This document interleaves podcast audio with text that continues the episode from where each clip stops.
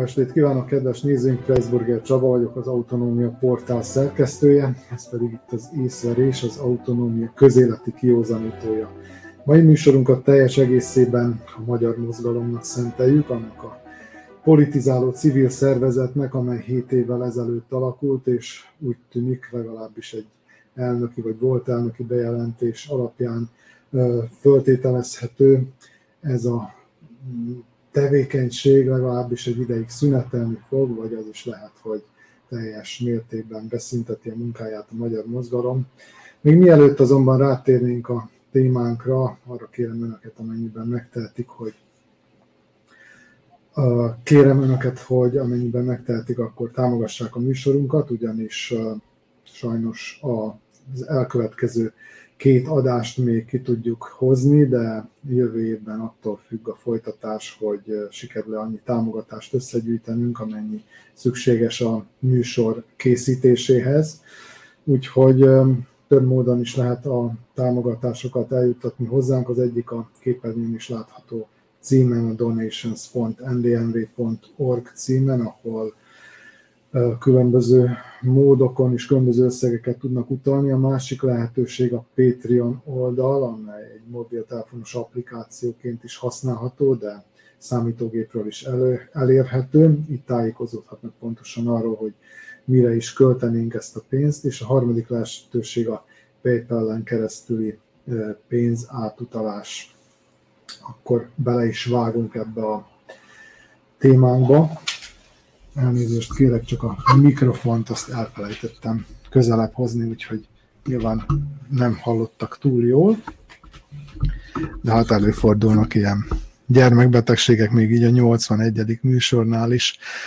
Szóval, mint mondhatni, szinte véletlenül egy riporteri kérdése adott elnöki válaszból értesült a nyilvánossága múlt héten arról, hogy a 2015-ben alapított magyar mozgalom felfüggeszti politikai tevékenységét és szünetelteti a munkáját. Legalábbis így fejezte ki magát a politizáló civil szervezet, mint kiderült ez is, lemondott elnöke, Sövény Ferenc, a Vajdasági Rádió és Televízió Napjaink című műsorának vendégeként Magó Attila szerkesztő kérdésére válaszolva. A Vajdasági Magyar Szövetség politizálásával elégedetlen tagokból és civilekből létrejött szervezet sohasem alakult pártá, de egy pillanat erejéig úgy tűnhetett, hogy felveheti a versenyt a VMS-szel, és létrejöhet a valódi politikai többszólamúság a vajdasági magyar kisebbségi társadalmon belül. Hogy ez végül miért nem így történt, nos, erről szól a ma esti észre, észverés.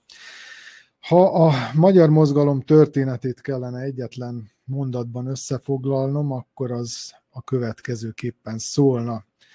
Az ambivalens indítást követő akciódus kezdeti időszakot gyanús ügyek, cselszövések és árulások árnyékolták be, kivonulókkal, kiábrándulókkal, elhallgatókkal és érdektelenné válókkal, és innen már egyenes út vezetett a lassú hanyatlás és a vége gyengülés felé. Az igazsághoz hozzátartozik, hogy a magyar mozgalom mindvégig mérhetetlen ellenszélben volt kénytelen tevékenységét folytatni. De vajon feltámasztható-e még valaha a vajdasági magyar többszólamúság, ha a magyar mozgalom esetleg már nem is ezekről a kérdésekről, illetve erről a kérdésről, és még számos más kérdésről fogom faggatni mai vendégeimet, akik itt vannak remélhetőleg a virtuális stúdióban. Köszöntöm Vatascsin Péter és Tőke János újságírókat, szervusztok! Jó estét! Szervusztok, jó estét, Jan! Akkor, ahogy ígértem is, először kezdjük egy áttekintéssel, illetve hát bejárjuk azokat a stációkat, amelyeket a magyar mozgalom is bejárt az elmúlt hét év során, és ezek azok a mérföldkövek tulajdonképpen, amelyek mentén haladt ez a történet előre. Kezdjük ugye 2015. augusztus 20-ával, a megalakulással, amikor amikor az alakuló ülésen több mint 250 alapítótag összejött, és aláírásukkal megalakították ezt a szervezetet. De még mielőtt rátérnénk magára az alakuló ülésre, beszünk egy picit az előzményekről. Péter, milyen előzményei voltak a magyar mozgalom megalakulásának? Hogyan emlékszel erre vissza? Hát ami a közvetlen előzményeket illeti, nem a, most nem a párton belüli feszültségekre vagy érdekellentétekre gondolok, amelyek már évekkel azelőtt gyakorlatilag megvoltak, hanem a, hanem a konkrét előzményekre az nyilvánvalóan a, a Népszínházas ügy 2014. decemberében, mikor is kiderült, hogy a, a Magyar Társulat művészeti vezető és a társulat között komoly ellentétek feszülnek, és hogy Andrási művészi vezető e, egész egyszerűen tulajdonképpen egyfajta politikai hátszéllel került oda, ahova. És ez gyakorlatilag úgy, úgy bukkant fel egy hétnapos kritikának, amit Gyurkovics Virág követett el, illetve második nyilvánosság csoport tematizálásának köszönhetően, illetve ezzel együtt a, a színészek lázadásának, gondolom lehet így nevezni, köszönhetően, hogy, hogy ez beindított bizonyos folyamatokat. És rámutatott arra, egyszerűen szólva, hogy a, hogy a király mesztelen, beindult egy, egy erjedési folyamat ha visszaemlékezünk, akkor egyáltalán nem volt az bizonyos mondjuk 2015 januárjában, hogy, hogy ennek, ennek egy ilyen hosszabb kifutása lesz. Benne volt az is a kalapban, hogy, hogy gyakorlatilag ez, ez elhal szépen lassan. De ezeken a, ezeken a csoportokon kívül, amelyeket említettem, szintén fölmerültek, fölbukkantak azok az emberek, akár pártpolitikusok, akár, akár értelmiségiek, akik hallatták a véleményüket, és szépen lassan eljutott oda a helyzet, a 15 nyarára megalakult a magyar mozgalom. Tehát a közvetlen előzmény mindenképpen ez a, ez a népszínházas ügy volt, és úgy gondolom, hogy bizonyos szempontból ez akkor minden résztvevőt meglepett. Tehát, hogy azt hiszem, hogy azért voltak hasonló kaliberű ügyek, káderpolitikai húzások korábban is, de valahogyan ez volt az a pont, ami, ami úgymond kiborította a bilit, és szinte előreláthatatlan, majd nem kontrollálhatatlan, a párt szempontjából kontrollálhatatlan folyamatok indultak be, és gyakorlatilag a, a 16-os választásokig ezek, ezek el sem ültek igazából. Tehát ez a másfél év az, az elég rázós volt a, a VMS részére. Ne rohanjunk ennyire előre, ugyanis az alapítás 2015. augusztus 20-án következett be, de úgy tűnt, hogy egyáltalán nem ö, érte váratlanul a VMS vezetőségét az, hogy itt ö, alakulni fog egy ilyen civil szervezet, amely, amely lényegében nem akart pártá alakulni, vagy azok a személyek, akik korábban, a, vagy még akkor is a VMS tagjai voltak, nem kívántak ki, kilépni a VMS-ből. Ennek ellenére a VMS vezetősége, vagy hát ugye ez ilyen régi időkből emlékezetes módszerrel, alulról jövő, kvázi alulról jövő kezdeményezéssel a tagság úgymond kezdeményezte bizonyos személyek kizárását, még mielőtt megalakult volna a magyar mozgalom augusztus 20-án János, te ott voltál, ha jól tudom, az alapító ülésen, legalábbis az alapítók között szerepel a neved. Milyen ambíciókkal indult a magyar mozgalom, illetve egyáltalán milyen, milyen hangulatban zajlott akár ez, a, ez, a, ez az alakuló közgyűlés? az alakuló közgyűlés nagyon jó hangulatban zajlott, és amit Péter említett, hogy a Népszínházból indult ki minden, Viszont ez a Népszínházhoz rácsatlakozott a magyar szóban az, hogy elfogyott a, a levegő, és a párt szinte mindent leuralt, és már a, a párt szerkesztette a, az újságot, ők mondták meg, hogy mi hova kerül, és, és azt hiszem, hogy pont az egyik ilyen színházas közlemény volt az, amikor már az újságírók is nagyon-nagyon elegük volt, amikor a, a közleményhez véleményt írt oda a magyar szó természetesen név nélkül, és ugye ő jött még ehhez a két csoporthoz, ugye mondhatom, hogy újságírók, színészek, jött az a, az a politikus, az az értelmiségi réteg. A politikus réteg az, akik látták, hogy, akik úgy érezték, hogy rossz felé mennek a, a dolgok a, a VM-ben, és szeretnének ezen párban belül megoldani. Mondanak, minden mondja a vezetés, hogy úgy lesz, úgy lesz, és aztán semmi nem valósul meg ebből. Úgyhogy ebből a háromas ö, csoportból alakult végül a, a magyar mozgalom.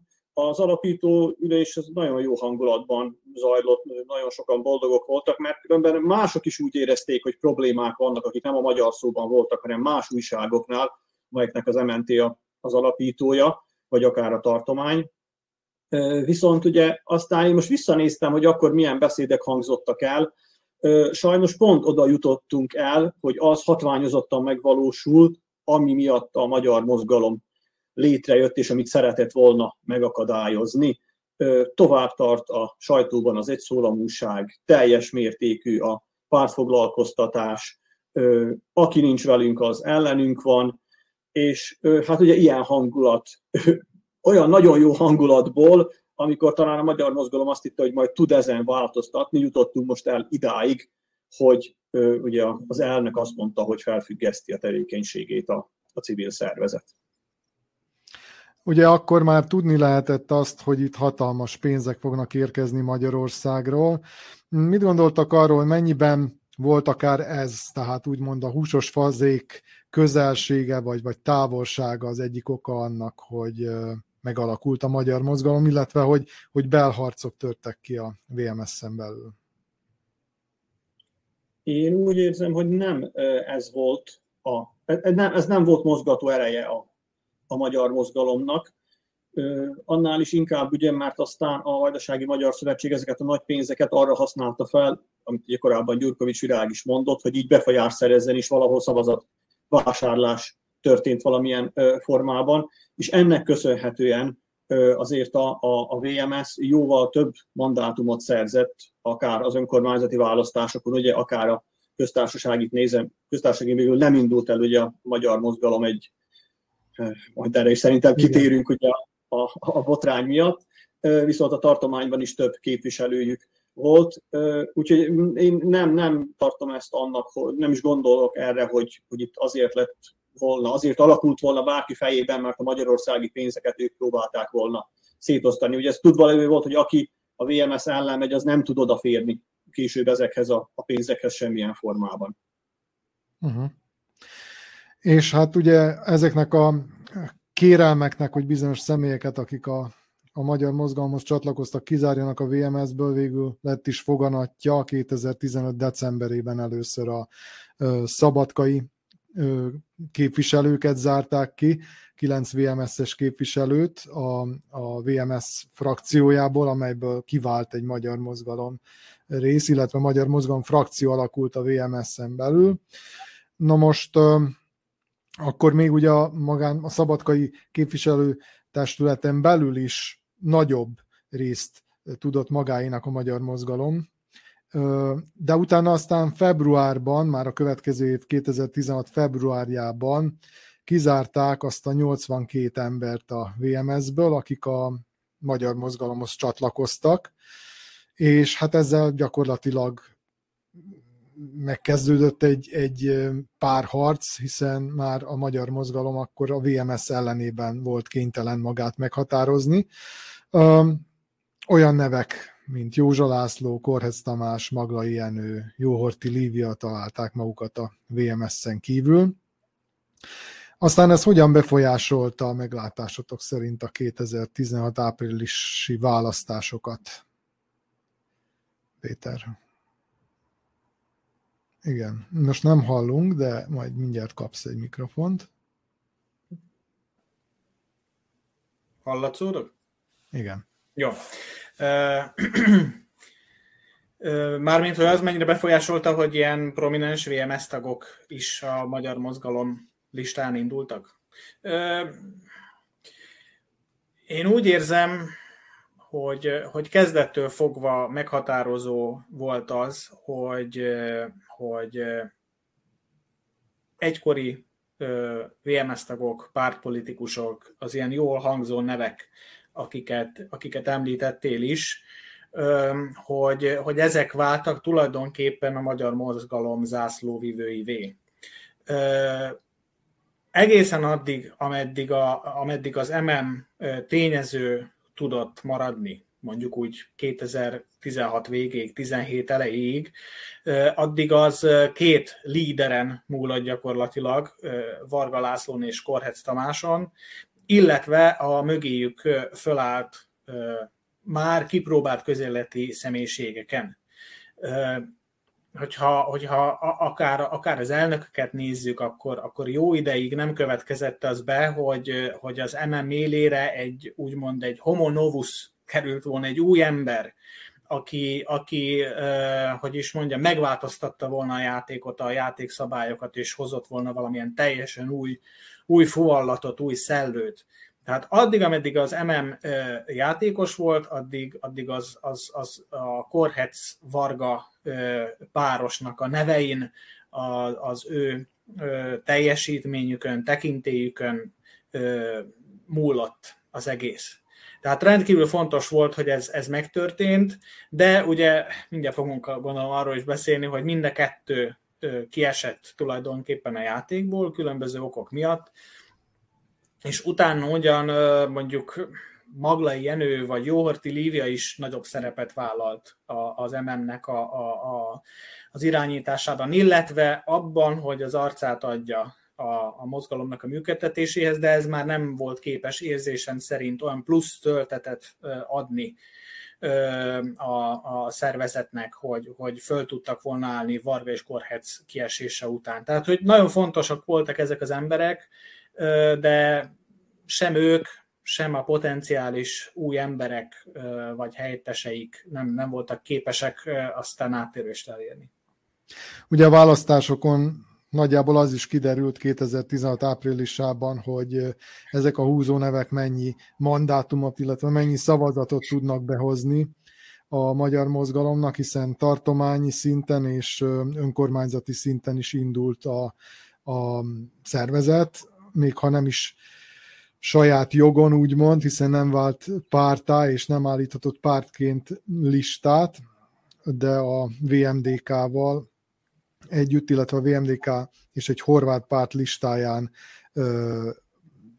képviseltette tulajdonképpen önmagát a tartományban, ahol két mandátumot szerzett, a VMS-szel ellentétben ők hatot, az arányok a szavazatszámban azok úgy alakultak, hogy a VMS 47 ezer körüli szavazatot kapott, a Magyar Mozgalom nevével filmjelzett lista pedig 16 ezret, tehát mondjuk úgy háromszor kevesebbet, és az a mandátumok, szám, mandátumok számán is pontosan így látszik, hogy háromszor kevesebb. A helyi önkormányzatoknál nem volt ennyire egyértelmű a helyzet. János, mi az, amit erről érdemes így utólag elmondani?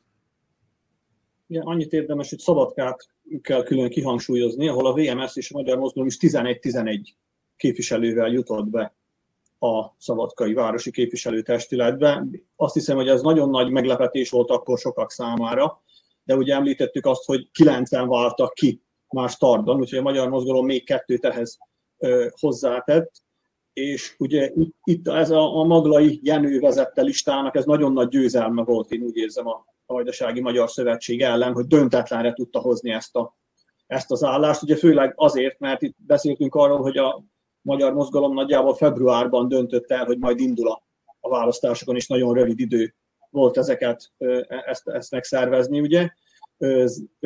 Szabadkán egyedül indult a, a úgymond a magyar mozgalom, ugye ez a mozgalom a szabadkáért név alatt. Zentán összeálltak a VMDK-val a mozgalom, itt öt képviselő jutott be a községi képviselő testületből, ebből egy VMDK-s volt, Kanizsán pedig egyedül indultak, és ott három. Ugye, ha úgy nézzük, hogy nagyon rövid, nagyon rövid idő állt rendelkezés elindulni ezen a választáson, és Szabadkán 11, Zentán 5, Kanizsán pedig 3, ez egy nagyon jó eredmény volt abban a a pillanatban, és azt hiszem, hogy a nulláról eljutni 16 ezer szavazatig az is, viszont itt, itt a Korhec Tamás fémjelezte lista volt az, ami szerintem a 16 ezer, a 16 ezer embert nagyon sokat közülük oda vonzott, ugye Korhec Tamás neve benne volt a, a, a listán és szerepelt, és ő, az a két képviselő is úgy osztott meg végül, hogy egyet adott a vajdasági magyar demokratikus közösség, egyet pedig a, a magyar mozgalom, volt a Korhec. A tartományi szavazáson nagyjából annyi szavazatot sikerült a két szervezetnek, illetve a két listának összeszednie, mint amennyit négy évvel korábban a VMS-nek sikerült, tehát itt mondhatni megoszlottak a szavazatok. Köztársasági listát is szeretett volna állítani a magyar mozgalom, azonban bekavart az úgynevezett pecsét ügy. Hát ez nagy vihart kavart abban a abban az időszakban, és hát azt gondolom, hogy nagyon komoly következményei is lettek a dolognak, nem jogi és bünteti jogi értelemben, hanem politikai értelemben. Péter. Hát igen, az egy, azt hiszem, hogy egyáltalán nem túlzás egy abszolút kulcsfontosságú eseménynek minősíteni, és ennek ellenére mai napig nem tudjuk a, a részleteit igazából, de azért elég jól lehet sejteni, mindjárt el is mondom. Ugye arról volt szó, hogy hogy gyakorlatilag a semmiből jött egyszer egy hír, hogy a VMDK és a Horvát Demokratikus Közösség által állított listát, ami, ami ugye MM lista is volt, 1611, ha jól emlékszek, aláírást, hát mindegy két héttel a választások előtt egyszer csak fölfedezték hogy gyakorlatilag egy olyan pecséttel hitelesítették ezt az 1611 aláírást, amit, amit nem használ az adott belgrádi bíróság, és hogy az adott bíróságon nincs is annak nyoma, hogy, hogy ilyesmit, ilyen, ilyen hitelisítést végeztek volna. Ezzel gyakorlatilag kútba esett ez a köztársasági lista, ami azért is nagyon érdekes, mert hát, hogyha, hogyha csak ezekből a számokból indulunk ki, amelyet az előbb említettetek, akkor jó eséllyel lett volna köztársasági képviselői helye a, a vajdasági magyar ellenzéknek nevezzük így. Tehát kulcsfontosságú volt, hogy ezt valahogyan meg kéne akadályozni. Miért beszélek így? Miért mondom, hogy akadályozás történt? Ugye, hát mondani sem kell, hogy a botrány kipattanása után, amely egyébként meg, megrengette az MM tagságot is, legalábbis egy részét, uh, hogyan kommunikált Pásztor István. Érdemes uh, megnézni így utólag is uh, az akkori gondolatmenetét, nyilatkozatát, annak, annak retorikáját, és hát gyakorlatilag az asztalt csapkodva beszélt arról, hogy felszólítja a bűnöldöző szerveket, hogy intézkedjenek. Na most, tudomásom szerint, és szerintem mindenki tudomása szerint ebből a mai napig nem lett semmi. Tehát gyakorlatilag az, amit, amit Pásztor, és hát a, a, a tények tudatában joggal minősíthetett választási csalásnak tehát, hogy itt, itt valami tényleg nagyon nem stimmelt, ott ö, nyomozás, kül, valamilyen bírósági eljárás mind mai napig nem történt. És miért kulcsfontosságú momentum ez? Nyilvánvalóan, hogyha az ellenfeled, a politikai ellenfeled egy ilyen helyzetben, mint, mint az a helyzet volt, elkövet egy hibát, egy, egy óriási csalást, akkor, és te abban nem vagy érintett, akkor valószínűleg az adott folyamat teljesen szabadon, annak rendje és módja szerint lefolytatódhat, és születhet egy bírósági ítélet felelősökkel, ugye. Na most ez nem történt meg, és hogyha nem történt meg, akkor valószínűleg arról van szó, hogy ez egy, ez egy politikai csapda volt, amiben a hatalom, jelen esetben a VMS és esetleg más aktorok is Belgrádban részt vettek. Tehát egy nemtelen játékba, egy nemtelen csapdába becsalták az ellenfelet, és onnantól kezdve, hogy te egy ilyen csapdában vagy benne, te már elvesztetted a játékot.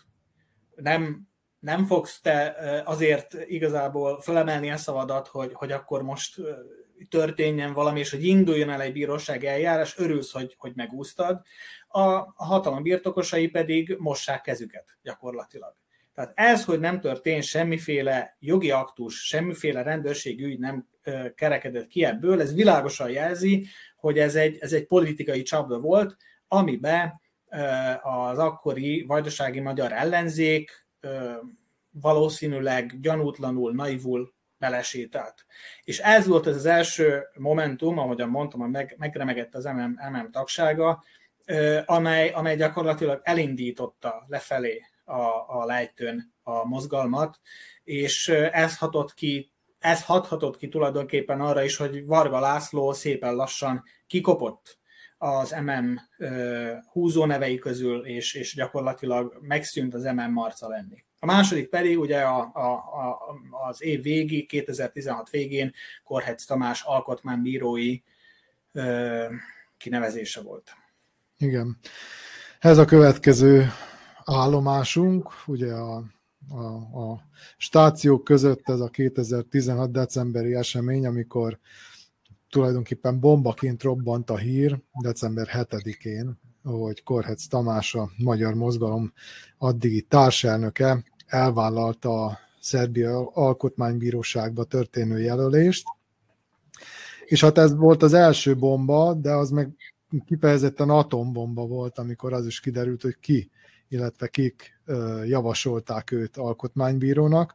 Hát ugye a legnagyobb politikai ellenfele, felük a Vajdasági Magyar Szövetség, konkrétan Pásztor Bálint volt, aki bejelentette, hogy a párt frakciója, tehát a VMS frakciója javasolt a Korhecet alkotmánybírónak. Hát nyilván egy jogásznak nem sok más vágya lehet a karrierjében, mint hogy az alkotmánybíróság tagja legyen bizonyára nem volt egy könnyű döntés. János, te hogyan emlékszel erre vissza, arra az egész kommunikációra, egyáltalán arra, hogy ez a döntés a magyar mozgalom többi vezető tagja számára is meglepetésként hatott, hogy erről nem beszéltek a szervezeten belül. Milyen hangulatot keltett ez a döntés a Korhez Tamásnak? Amikor ez kiderült, ugye, és megjelent a, a sajtóban, a hír, akkor mindenki a, a magyar mozgalom vezetőségében szinte mondhatom azt, hogy sokkot kapott. Nem nagyon tudták ezt az emberek, nem is akarták elhinni, nem úgy gondolták, hogy ez csak egy rossz tréfa lehet, vagy, vagy valami, de aztán, amikor bebizonyosodott, hogy ez teljesen komoly, és ennek a mondatom így, hogy a felesen tréfa, akkor, akkor mindenki elkezdett egy kicsit kapkodni. Ez a kapkodás úgy nézett ki, hogy inkább befelé fordult, és nem kommunikált kifelé. Tanástalan volt a, a szervezet, és ugye várt, várt, várt, egészen addig, még Korrez Tamást ki nem nevezték alkotmánybírónak, akkor viszont már nem lehetett mit várni, és akkor, hát akkor egy közlemény jelent meg, és elköszöntek Korhetsz Tamástól. Nagyon érdekes helyzet volt ez, mondhatom így, hogy megint ilyen háromas tagolódás jött létre. Volt egy értelmiségi rész, amely azt mondta, hogy ez jó, mert nem tudták megbocsájtani Korhetsz Tamásnak azt a pillanatot, amikor a Magyar Nemzettanács elnöke volt, és a mai műsorvezetőt, a Pressburger Csabát leváltotta a, a, a magyar szó éléről, ugye az ő általa vezetett tanács. Úgyhogy így a, a, egy része a, a mozgalomnak azt mondta, hogy ez jó, hogy Korhetsz Tamás már nincs. Volt egy másik része, akik, hát a, nem a csúcsértelmiség, hogy így mondjam, hanem akik a politikával kevesebbet foglalkoznak, ők nem tudták hova tenni ezt a, a hírt, mert ugye ők a magyar mozgalmat összekötötték Korhetsz Tamással, és számukra abban a pillanatban, hogy Korhetsz Tamás onnan elmegy, eltűnik, akkor a, a mozgalom is semmisé válik, és volt egy harmadik réteg, ami szintén az értelmiség, amely nem nagyon tudta eldönteni, hogy most mit is csináljon. Tudta, valamilyen szinten, nem mondom, hogy örült, de átéreztem azt a helyzetet, hogy igen, talán jó az, hogy nincs most itt ebben a pillanatban Korhetsz Tamás, az értelmiség miatt, viszont tudta azt, hogy a tagság miatt, a, a többség miatt, az úgymond a, a katonák miatt, akiknek vannak feladataik, és ugye nem tud egyik civil szervezet sem működni tagság nélkül, azok szemében viszont ez nagyon nagy probléma lesz, hogy nincs, többe, nincs többé a magyar mozgalomnak arca, és nincs többé neve, akihez lehet kapcsolni ezt a szervezetet. Uh-huh. És hát ugye jött a 2017-es év, amely hát legalábbis számomra egy ilyen öm, eseménytelen évnek számít. Én nem tudtam fölidézni egy olyan mérföldkövet sem ebből az időszakból, ami, ami meghatározó lett volna, egészen 2018-ig, az MNT választásig. De ha tudtok valamit mondani ebből az időszakból, akkor mondjátok, mert lehet, hogy csak a szelektív emlékezetem a ludasebben. Én egy általános vonást említenék mindenképpen, amely tulajdonképpen arra keresi a választ, hogy miért nem talált magában az MM átütő erőt. Ez szinte csak valószínűsítem, nem, nem tudhatom, hogy igazából nem volt meg az a kritikus mértékű elszántság a tagságban, hogy, hogy, hogy, hogy áttörést érjenek át, el, áttörést érjenek el, tehát hogy voltak, voltak esetleg itt személyi problémák is. Ez az egyik. A másik viszont az, hogy nekem személyesen volt olyan ismerősöm, és ez, ez tünetértékű eset, mert más, más, más esetekről is tudok, amikor ez bekövetkezett, az az, hogy egy, egy északbácska ismerősöm egyszer csak kapott egy figyelmeztetést a rokonán keresztül, hogy nem kéne magyar mozgalom körül legyeskednie. Gyakorlatilag ez nem fenyegetés volt, csak egyfajta figyelmeztetés akkor már, akkor már javában zajlottak a, a különféle gazdaságfejleszt, gazdaságfejlesztési programok. Ez a család is valamilyen módon érintett volt benne. Tehát, de ha ezt nem is gondoljuk, hanem csak egyáltalán arra gondolunk, hogy a VMS-nek milyen informális és formális befolyása a gazdasági magyar intézményrendszer fölött, akkor nagyon könnyű elképzelni, hogy egyes esetekben hogyan próbálták meg figyelmeztetni, fölhívni a, az MMS-ek figyelmét, vagy esetleg csak olyanokét, mint az, az én ismerősöm, aki köze nem volt, köze nem volt a szervezethez, hogy ezt nem kéne. Tehát nagyon sok ilyen dolog is zallott a háttérben, amelyek természetüknél fogva nem kerültek nyilvánosságra, de, de megtörténtek gyakorlatilag és az folyamatosan, folyamatosan dolgozott egészen kezdve onnan, hogy, hogy a kezdeti sokból már szinte 15 őszén talpra állt a VMS. A 16-os ilyen, ez ilyen, ilyen politikai győzelmeken keresztül, ami, ami alatt nem csak a választást kell érteni, hanem ahogyan az ellenfelet, adott esetben mondjuk Korhec Tamást képesek voltak kiírni a játékból. Tehát ezek mellett ilyen, ilyen informális, fű alatti dolgok is folytak. Illetve még egy dolgot szeretnék hozzátenni az első, az első gondolatomhoz, ami arra vonatkozik, hogy miért nem volt meg talán az átütő erejű elszántsága a tagságban, az pedig az, hogy egy olyan típusú rendszerben, amikor egy párt gyakorlatilag simán lehet mondani, hogy évtizedek óta monopóliumot élvez, tele van az embereivel az intézményi szféra, nagyon nehéz ö, ellensúlyt képezni. Tehát gyakorlatilag az MMS-zel nem tudott mit kezdeni, és hát kötve hiszem, majd valószínűleg a jövőről is beszélünk, hogy, hogy ezt egy jövőbeli szervezet meg tudná tenni. Egész egyszerűen, ha, ha általánosságban nézzük, akkor akkora mértékű a VMS-es befolyás szerémségtől Kelebiáig, amivel nagyon nehéz egyszerűen mit kezdeni, mert mindenhol a pártnak az aurájába, a légkörébe ütközik az ember, ami, ami szinte ilyen, ilyen láthatatlan kötként körülfogja. Tehát nagyon nehéz ezzel bármit is kezdeni. Tehát, hogy nagyon nehéz terepen indult ez a mozgalom, és igazából az, igazából az lett volna meglepő, hogyha ilyen szempontból sikert ér el. Hát nem ez történt sajnos. Igen, és még csak annyi, hogy ugye nyilván ez ebben az időszakban azért már masszívan ömlöttek a pénzek Magyarországról, és ez teljes mértékben a VMS-en keresztül érkezett minden. Um, nyilván a Fidesznek ez a taktikája volt korábban is, hogy egy partnerszervezetet látott jónak a határon túli területen, illetve konkrétan Vajdaságban. Előtte is, amikor ott lett volna neki a az évtizedeken át maximálisan hűséges VMDP ő mégis a VMS-t választotta, úgy látta, hogy sokkal jobb a beágyazottsága, az infrastruktúrája, minden szempontból egy stabilabb partnerről van szó, és könnyebb egy szervezetre támaszkodni, mint kettő között. Megosztani a felelősséget, és nyilván így a magyar mozgalom sem rúghatott labdába ebben az időszakban. Mond János. Igen, amit Péter említett, az nagyon fontos. Ez a 2017-es év különben, hogy nem történt semmi, én szerintem ez volt a vízválasztó év. Az NM elvesztette a tartományi helyét, ugye? A listán, akik voltak, azok már nem merték vállalni. Pont ezért, amit Péter említett, hogy suktak nekik, hogy nem biztos, hogy jó, hogyha így közel maradtok a, a magyar mozgalomhoz. Ugye ilyenkor lemond valaki a listáról, és mennek a következőre. És nem vállalta, nem vállalta, nem vállalta, oda jutott a magyar mozgalom, hogy a következő pozíció már egy VMDK-s volt, ő vállalta.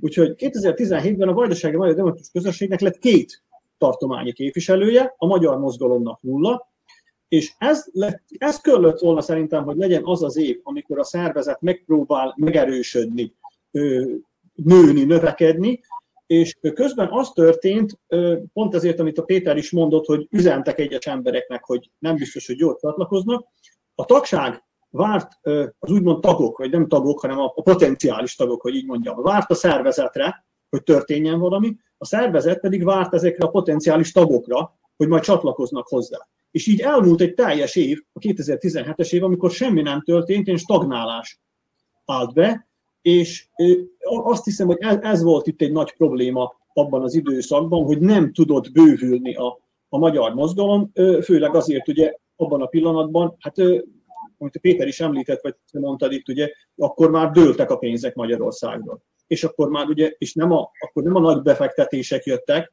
hanem a, a legalsó szinten levő, a polgárok kapták meg ezeket a, a támogatásokat, és aki esetleg egy kicsit vacillált, az, az, ha pályázott, akkor aztán tudva levő volt, hogy rákerült a listára, és akkor, ahogy az egyik VMS-es említette, hogy most valamit illik is visszaadni abból, amit kaptunk, akkor, akkor megkérték, hogy adjon is vissza a következő szavazásnál.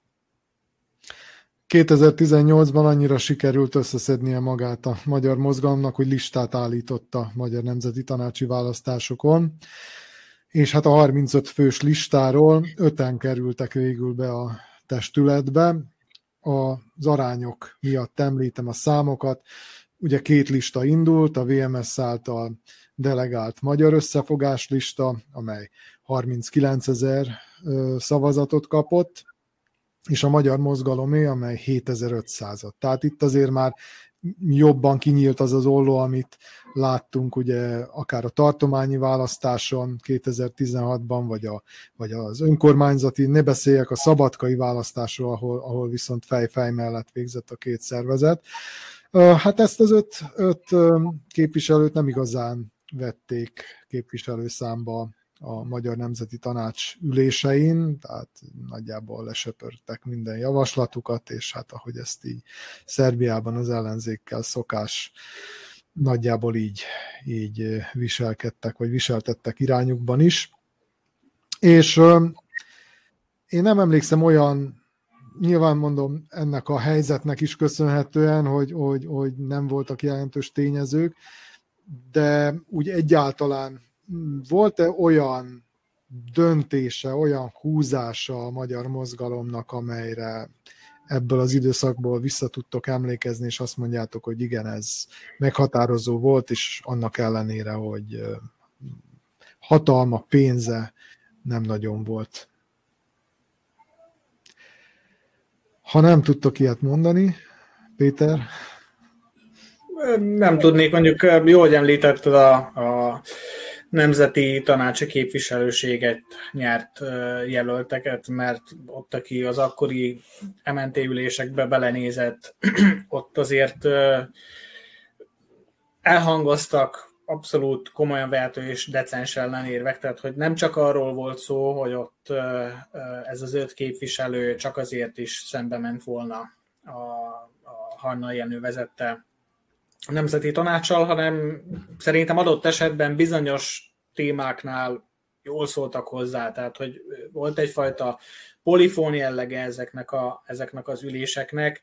Egyébként nekem ebből az időszakból egyes közlemények rémlenek, de igazából semmi olyan meghatározó jellegű a játékmenetét megváltoztató lépés nem rémlik, mert hát nem is volt, amely, amely valamit változtatott volna. Tehát az valahol a telenyészett 16 és 17 fordulóján, és onnantól kezdve az én meglátásom és érzésem szerint folyamatosan a, a lejtőn lefelé haladta az MM, ahova most érkezett meg a jelek szerint. Igen, hát nem voltak látványos akciók, ilyen, nem tudom én, az MNT épületéhez láncolta volna magát valaki, vagy hasonló partizán akciók, de aztán 2020-ban látszott valamiféle megújulási szándék, talán így, így fogalmazhatnánk, amikor 2020. októberében új elnököt választott a, a magyar mozgalom, és az addigi társelnöki rendszerből egy ilyen elnöki rendszert hozott létre, akkor került a szervezet élére a, a az addigiákhoz képes legalábbis fiatalnak mondható Sövény Ferenc. De úgy tűnt, hogy, hogy az ő vezetése alatt sem tudott megújulni ez a szervezet, vagy legalábbis olyan látványos akciókba kezdeni, amelyek, amelyek aztán később elhozták volna a sikert. Ugye 2022-ben két választás is volt, az egyik a szerbiai, másik a magyarországi választás, amelyeken a párt valamilyen formában mm, véleményt, bocsánat, nem párt, hanem civil szervezet, maradjunk a tényeknél, ugye, valamilyen formában részt vett, vagy véleményt mondott. Szerbiában a zöld baloldali Móramo listán volt egy, pontosabban két, két képviselőjelöltje a magyar mozgalomnak, de egyik sem volt befutó helyen, illetve hát nem futott be egyik se, nem kapott annyi mandátumot a Moramo listája. És hát volt még egy meghatározó pillanata ennek a választásnak, a magyarországi választáson, viszont egyértelműen a Márkizaj Péter által fémjelzett ellenzéki opció, ellenzéki összefogás mellett tört láncsát. Mit gondoltok, hogy ez mennyiben határozta meg azt, hogy mennyire volt ez egyáltalán egységes döntés a magyar mozgalmon belül? János, mit tudsz erről? Igen, én kezdem először az áprilisi választással, jó? Az volt, hát mind a szerint... akkor volt, úgyhogy... És ugyanaznap volt, de a szerbiaival kezdem, és annak a következményeivel. Ott, ott éreztem azt, mikor megjöttek az eredmények, és a magyar mozgalomnak nem került be. Ugye Csernik Árpád volt nagyon előkelő, mert én azt hiszem, hogy 25 volt, és hát lehetett is számítani talán, hogy, hogy ott lesz bekerül, de végül nem jött össze, és az, az, egy, az egy nagyon komoly érvágás volt a, a magyar mozgalom esetében, mert szerintem, hogyha ő bejut, akkor egész máshogy alakultak, alakulhattak volna ezek a dolgok. Ami pedig a, a Márki Zaj meghívását illeti, ugye természetesen diskurálta a magyar mozgalom, hogy mi legyen, de még Jóhorti Lívia volt a társelnök, mikor Magyarországra levelet írtak az ottani képviselőknek, vagy magasrangú Fideszesnek, vagy valamelyik államvezetőnek, és a levél már úgy jött vissza, hogy a Jóhorti Líviának, ha jól emlékszem, hogy kedves Ildikó. Szóval innen is tudtára adták, hogy ők, ők nem akarnak kommunikálni, a nevét elírják, és ez biztos, hogy szándékos volt. És ugye nem nagyon volt más választása a magyar mozgalomnak, a Fidesz irányába nem tudott mozdulni, ott, ott az ajtót lezárták, eldöntötték, bárkit kérdeztek, azt mondták, hogy nem. És hát akkor úgy volt, hogy ha esetleg Magyarországon történik valami, akkor legalább legyen egy, egy új partner, aki mellé ki tudunk állni, akit képviselünk valamilyen formában, és együtt tudunk működni, és ugye így jött a, a Márki Zaj Péter meghívása Szabadkára, ami azért elég nagy hullámokat vert már magában a, a mozgalomban belül is, és a mozgalom szimpatizásai belül is, mert ugye abban az időszakban a magyar sajtó mindent megtett a járassa Márki Zaj Pétert, és amiket ugye a híradóban hallottak, ő azt magukévá tették sokan, és hát ugye Márki Zajban egy hazaárulót véltek felfedezni, és a lehető legcsúnyább, legrosszabb jelzőkkel illették őt a vajdasági magyarok, és, és szerintem ez is még rontotta a magyar mozgalom helyzetén, és ugye utána pedig bekövetkezett ez a, a választások, hogy a köztársasági parlamentben nem jutott be a a Csernik Árpád, Magyarországon pedig a Fidesz kétharmaddal győzött. Ugye itt mindenképpen emeljük ki ezzel kapcsolatban nagyon jó, hogy most a János ezt, ezt az egészet ilyen, ilyen hosszan fejtegette, azt, hogy milyen ez a politikai erőtér. Hát megmerném kockáztatni, ha bár ez ilyen feltevéseknek nincs sok értelmük, hogy ha nem olyan autoriter, egypólusú, piramisszerűen szervezett politikai rendszerek állnak fönn Magyarországon és Szerbiában az elmúlt bő egy évtizedben, amilyenek, akkor, akkor lehet, hogy egy magyar mozgalmas történetnek is más lett volna a kifutása, vagy adott esetben lehet, hogy be se következik, nem tudhatjuk, de az, az tény és való, hogy a pásztori politizálási és vezetési stílus nagyon jól illeszkedik azokhoz a rendszerekhez, amit Orbán Viktor vagy Alexander Vucic kialakított. És ilyen szempontból gyakorlatilag szinte reménytelen volt, reménytelen kísérlet volt az MM részéről is, úgy érzem, megváltoztatni ezt a helyzetet, mert egész egyszerűen ezek, ezek, ezek nélkül, a, a tényezők nélkül nem is tudsz mozdulni. Nagyon érdekes egyébként, bár erről lehet, hogy János többet tud, a, a magyar mozgalomnak a hitvallás. Ugye volt egy ilyen alapító szöveg, amit 2015-ben, 2015 nyarán nyilvánosságra hoztak, és akkor néhányan úgy gondoltuk, hogy ennek a hitvallásnak a, a konzervatív, kifejezetten jobboldali hangvétele, ahelyett, hogy egy, egy integratív és a közösség vajdasági magyar altársadalom sokszínűségét figyelembe vevő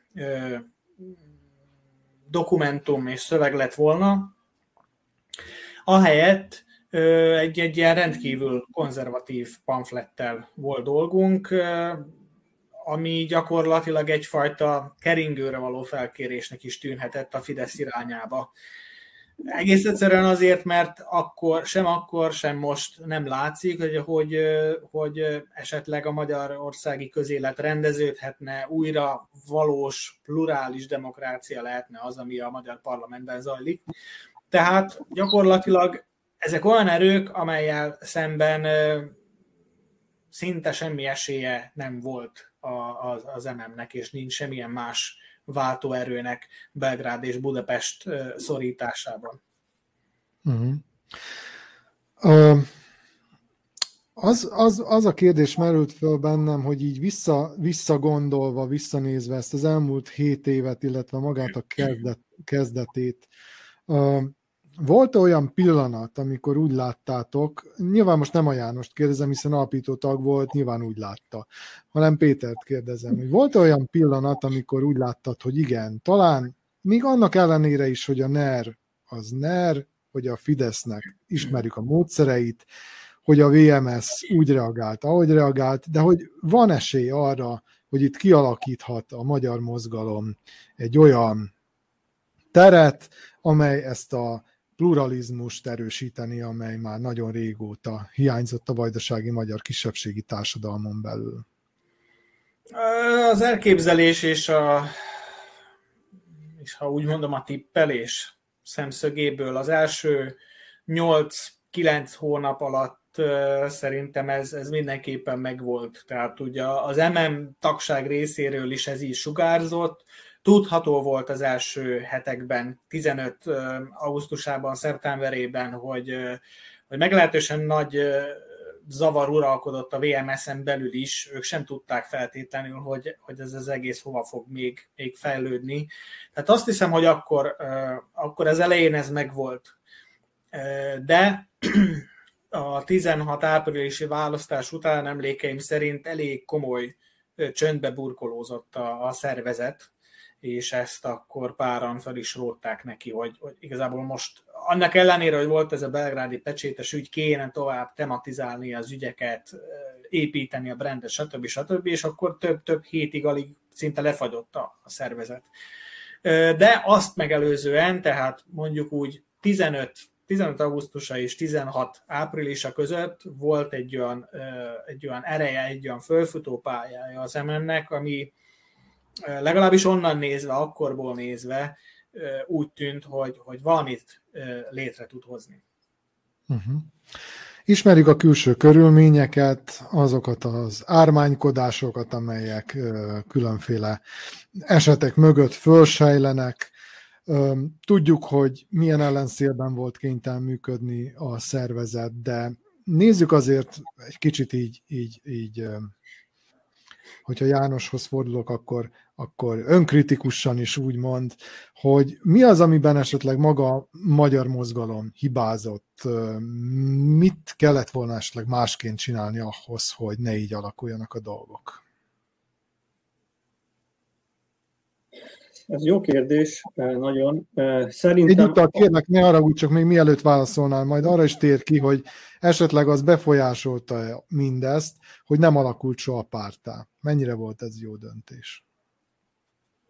Igen, ez, amit kérdezel, hogy a magyar mozgalom esetleg forrontotta el, én azt hiszem, hogy a magyar mozgalom nem mérte fel azt, hogy ezen a területen az emberek nem hajlandók kiállni saját magukért, hanem azt várják, hogy más álljon ki értük. És a magyar mozgalom azt hitte, hogy ha ő megalakul, mint civil szervezet, segíteni fog embereken, akik kiállnak, és odaáll majd mögéjük.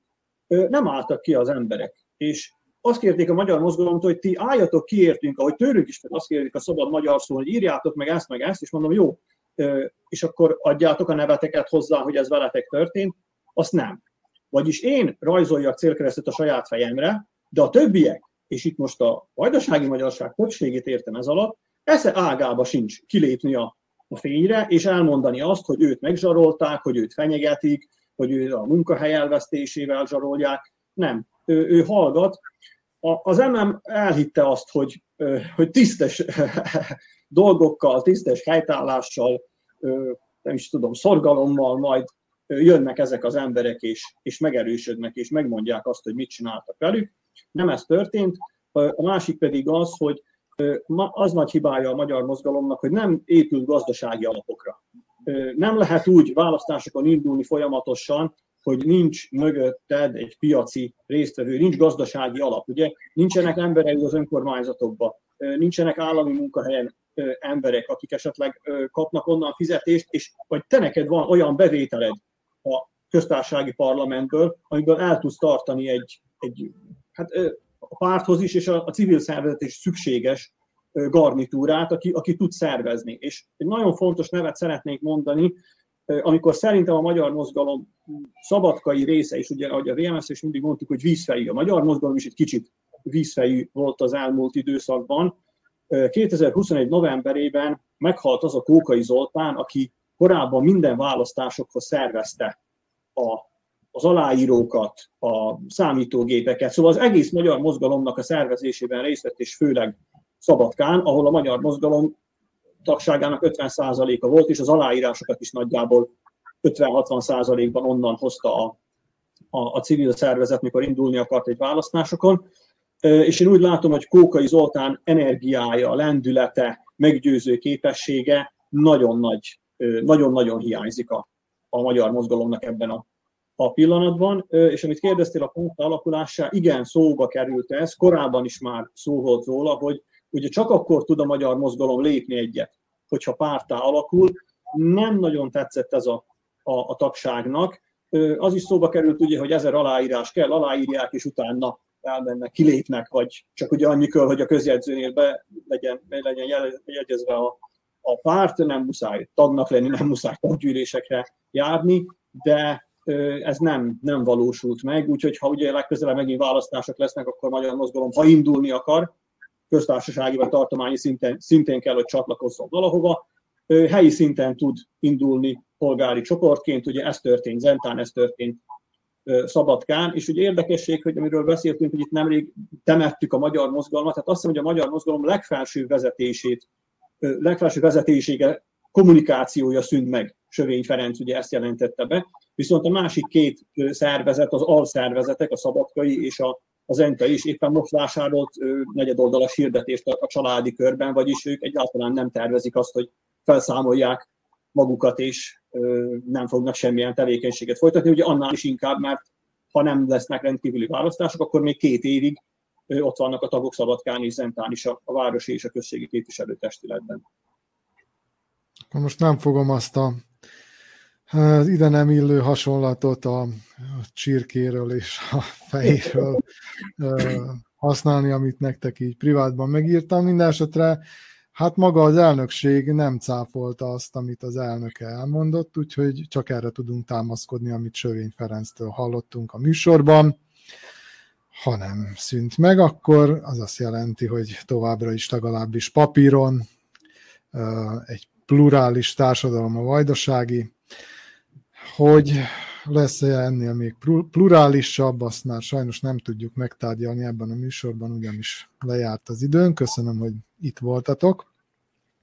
Önöknek is köszönöm a figyelmet, ez volt az észverés 81. adása. Ezt a műsorunkat visszanézhetik az Autonomia Portál YouTube csatornáján. Kérjük, amennyiben még nem iratkoztak fel, akkor mielőbb tegyék ezt meg, így értesítést is kapnak egy-egy újabb műsorunkról. Ebben az évben sajnos már csak két műsorunk lesz.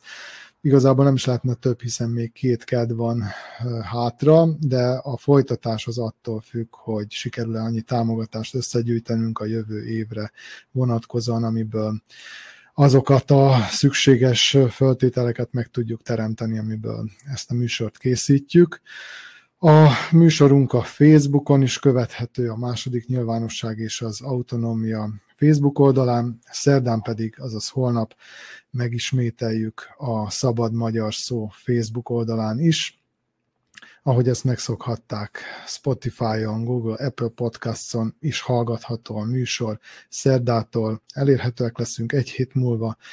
Jelentkezünk, addig is minden jót kívánok a viszontlátásra, viszonthallásra.